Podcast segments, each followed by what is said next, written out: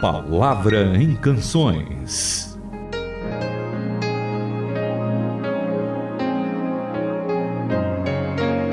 Olá para todos, está começando mais um programa Palavra em Canções. Olá para você que acompanha a Palavra em Canções sempre com a gente, seja na semana, seja nas reprises. Para nós é sempre uma alegria. Também temos um retorno da sua parte, dizendo que ouviu, que horário, que dia e se gostou da canção ou sugerindo algo para nós. Não é, Itamira? A gente fica feliz com esse contato dos nossos ouvintes. É verdade. O, na verdade, o programa ah, é feito para que os nossos ouvintes sejam participantes bem ativos, né? Então, não só ouvindo, mas também escrevendo para nós, dando sugestões, pedindo uma música, talvez falando sobre um texto bíblico.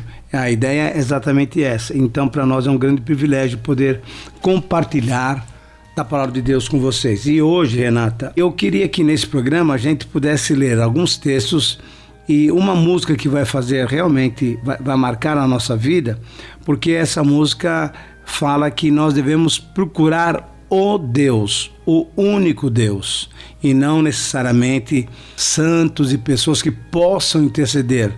Na verdade, a Bíblia fala que nós só temos um intercessor, que é Jesus Cristo, homem. Ele é o nosso intercessor diante do Pai. Então, eu queria que nós tivéssemos a mente bem aberta para ouvir a palavra de Deus e certamente nós temos ouvintes que são cristãos, que são evangélicos e também ouvintes que não são evangélicos. E eu queria dizer que nós estamos tratando com todo respeito, mas nós queremos enfatizar aquilo que a Bíblia diz. E um primeiro texto que eu queria ler e queria que você também lesse na sua versão é o capítulo 20 do livro de Êxodo. O livro de Êxodo, no capítulo 20, fala sobre os mandamentos do Senhor. E o primeiro mandamento é o seguinte: Eu sou o Senhor teu Deus que te tirei da terra do Egito, da casa de servidão. E aí ele fala o mandamento: Não terás outros deuses diante de mim. Não farás para ti imagem de escultura, nem semelhança alguma do que há em cima dos céus, nem embaixo da terra, nem nas águas debaixo da terra.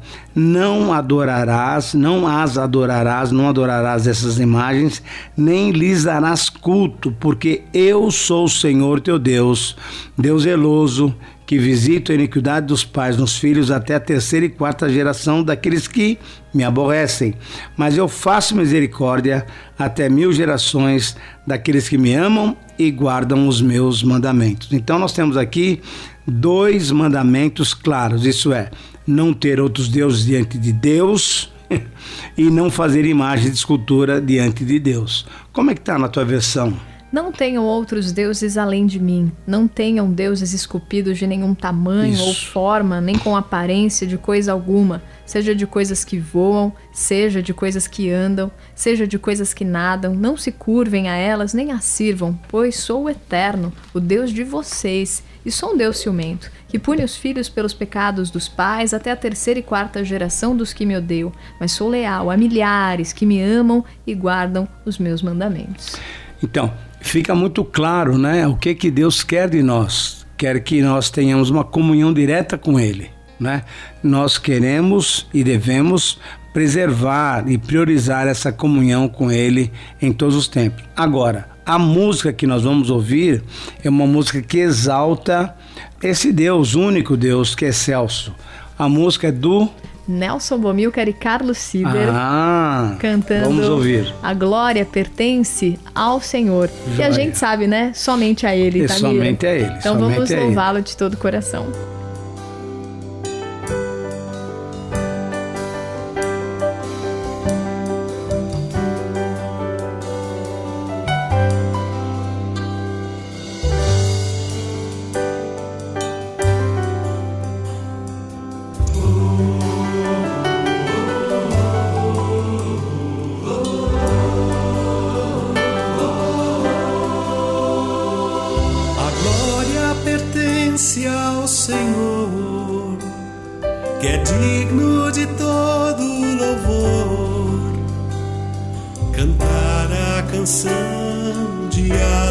coração é o que nós devemos fazer, pois tem em suas mãos o poder, a força, a honra, ao querer. Louvemos então com o coração, louvar é a nossa expressão, pois reina em toda sobre nós sua paz. O Espírito Santo derrama unção para sermos de fato cristãos. A glória pertence a Cristo, que é digno de todo louvor. Que cresça em nós o seu grande amor. Louvemos ao nosso Senhor.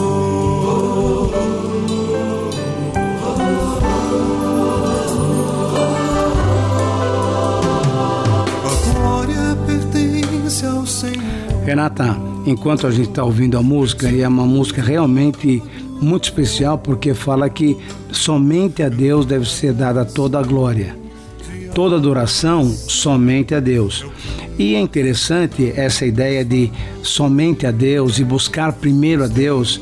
E o texto de Mateus 6,33, que todos nós conhecemos, diz assim: Buscai, pois, em primeiro lugar o seu reino e a sua justiça, e todas essas coisas os serão acrescentadas. Antes de eu vir para cá, eu estava em casa e eu estava vendo já na televisão quanta gente estava indo lá para um certo santuário aqui em São Paulo e procurando então é, fazer devoção para uma imagem que foi achada há muito tempo atrás, né? E a partir daí o pessoal procurando uh, as bênçãos. Quando Jesus diz que, que se nós procurarmos a Deus em primeiro lugar o seu reino, todas as coisas nos serão acrescentadas. E aí tem uma outra ocasião em que o Senhor Jesus está conversando com as pessoas lá do tempo dele e alguém pergunta, mas afinal de contas, qual é o primeiro mandamento? Qual que é importante? Leia para nós Mateus 22, 34 até 37. Quando souberam que Jesus se levara melhor sobre os saduceus e os fariseus, eles uniram forças para um outro ataque. Um dos líderes religiosos, falando pelo grupo, apresentou uma questão que, na opinião deles, iria desmascarar Jesus. Mestre, qual o mandamento mais importante na lei de Deus? E a resposta Ame o Senhor, o seu Deus, com toda a paixão, com toda a fé, com toda a inteligência. Esse é o mais importante.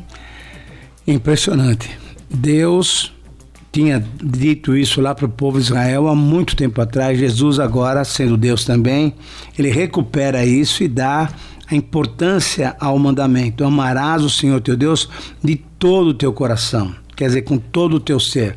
E nesse sentido, então, nós temos que lembrar que, primeiro, buscar a Deus, toda a glória pertence a Ele. E o que é mais gostoso saber é que quando nós fazemos isso, o Senhor nos recompensa, como nós lemos lá em Mateus, até a terceira e quarta geração. Mas quando nós não obedecemos essa regra importante, Deus nos traz algumas disciplinas sérias. E lá em Romanos, capítulo 1, ah, ali nós temos uma palavra muito dura, muito séria, uma palavra de Deus para nós, que nos diz o seguinte: Paulo está falando por que, que as pessoas estão longe de Deus, e ele mostra então no capítulo 1, do versículo 18 até o 23, uma palavra assim muito séria. A ira de Deus, olha só, a ira de Deus revela do céu contra toda impiedade e perversidade dos homens que detêm a verdade pela injustiça. Por que que acontece isso? Porque o que de Deus se pode conhecer é manifesto entre eles, porque Deus lhes manifestou porque os atributos de Deus, o seu eterno poder e a sua própria divindade claramente se reconhecem desde o princípio do mundo, sendo percebidos por meio das coisas que foram criadas. Tais homens são, por causa disso, indesculpáveis. Tendo conhecimento de Deus, não o glorificaram como Deus, nem lhe deram graças, antes se tornaram nulos nos seus próprios raciocínios, obscurecendo-lhes o coração insensato inculcando-se por sábios, tornaram-se loucos e mudaram a glória do Deus incorruptível em semelhança de imagem de homem corruptível, bem como de aves, quadrúpedes e répteis. Uma palavra muito dura, Renata, porque mostra exatamente que Deus fica irado contra esses que desprezam a Ele e vão adorar imagens. Na minha versão diz, mas o furor divino é despertado pela falta de confiança do ser humano em Deus, pelos, er pelos erros repetidos, pelas mentiras acumuladas, pela manipulação da verdade. Mas a verdade essencial sobre Deus é muito clara. Abram os olhos e poderão vê-la. Se analisarem com cuidado o que Deus criou, serão capazes de ver o que os olhos deles não enxergam: o poder eterno, por exemplo, e o mistério do ser divino. E aí continua, porque ninguém tem desculpa. A gente sabe, né, Itamir, que o ser humano ele anseia por ter ligação com Deus. Ele anseia por ele percebe que é um ser que não morre Sim. e que não termina. Então ele anseia Sim. pelo eterno. Mas quando o ser humano é que tenta procurar Deus da sua forma, vai fazer um tipo de religião que vai desagradar o Senhor. E ele claramente se revelou em Jesus Cristo. E é Jesus que merece todo o nosso louvor, esse Deus único. E tudo quando vem da nossa parte, a tentativa de encontrar Deus é tatear no escuro. Exatamente. E o que é gostoso saber é que esse Deus que se encarnou, que é o próprio Deus que veio em Jesus Cristo, ele agora continua trabalhando em nosso favor. E eu estava percebendo hoje pela manhã, e a gente percebe hoje nas reportagens aí pela televisão, pelos jornais, que tem muita gente procurando então esses intercessores para nos levar diante de Deus. Mas a Bíblia, Renata, nos diz que nós temos dois intercessores que nos levam diante do Pai. Um é o Espírito Santo e outro é o próprio Senhor Jesus. Então eu queria deixar com nossos ouvintes esses dois textos porque são sensacionais. Primeiro, Romanos 8, 26, que você vai ler.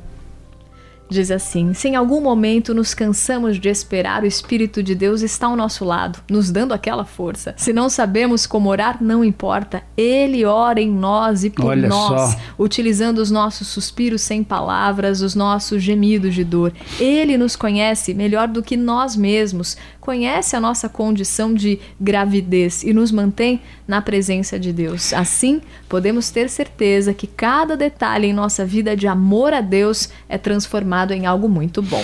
Então, esse é o versículo que fala que o Espírito Santo é o nosso intercessor. 8, 26 de Romanos.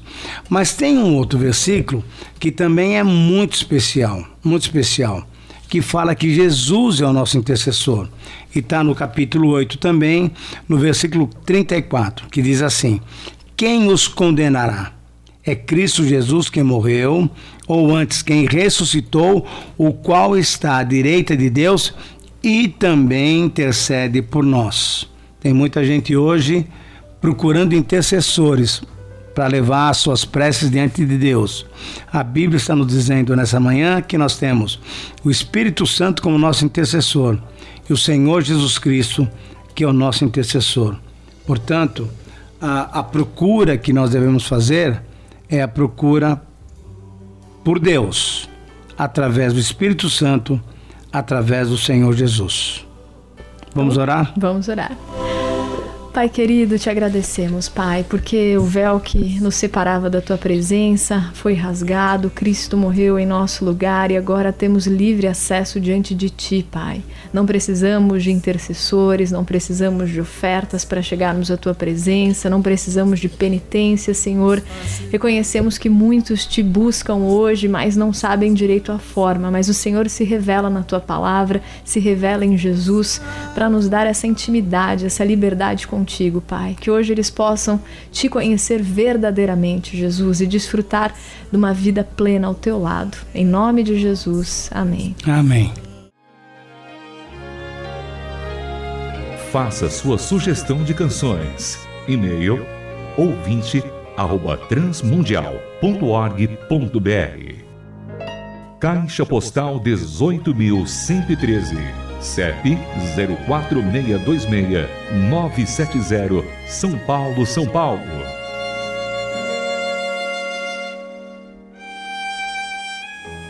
A Palavra em Canções é uma produção transmundial.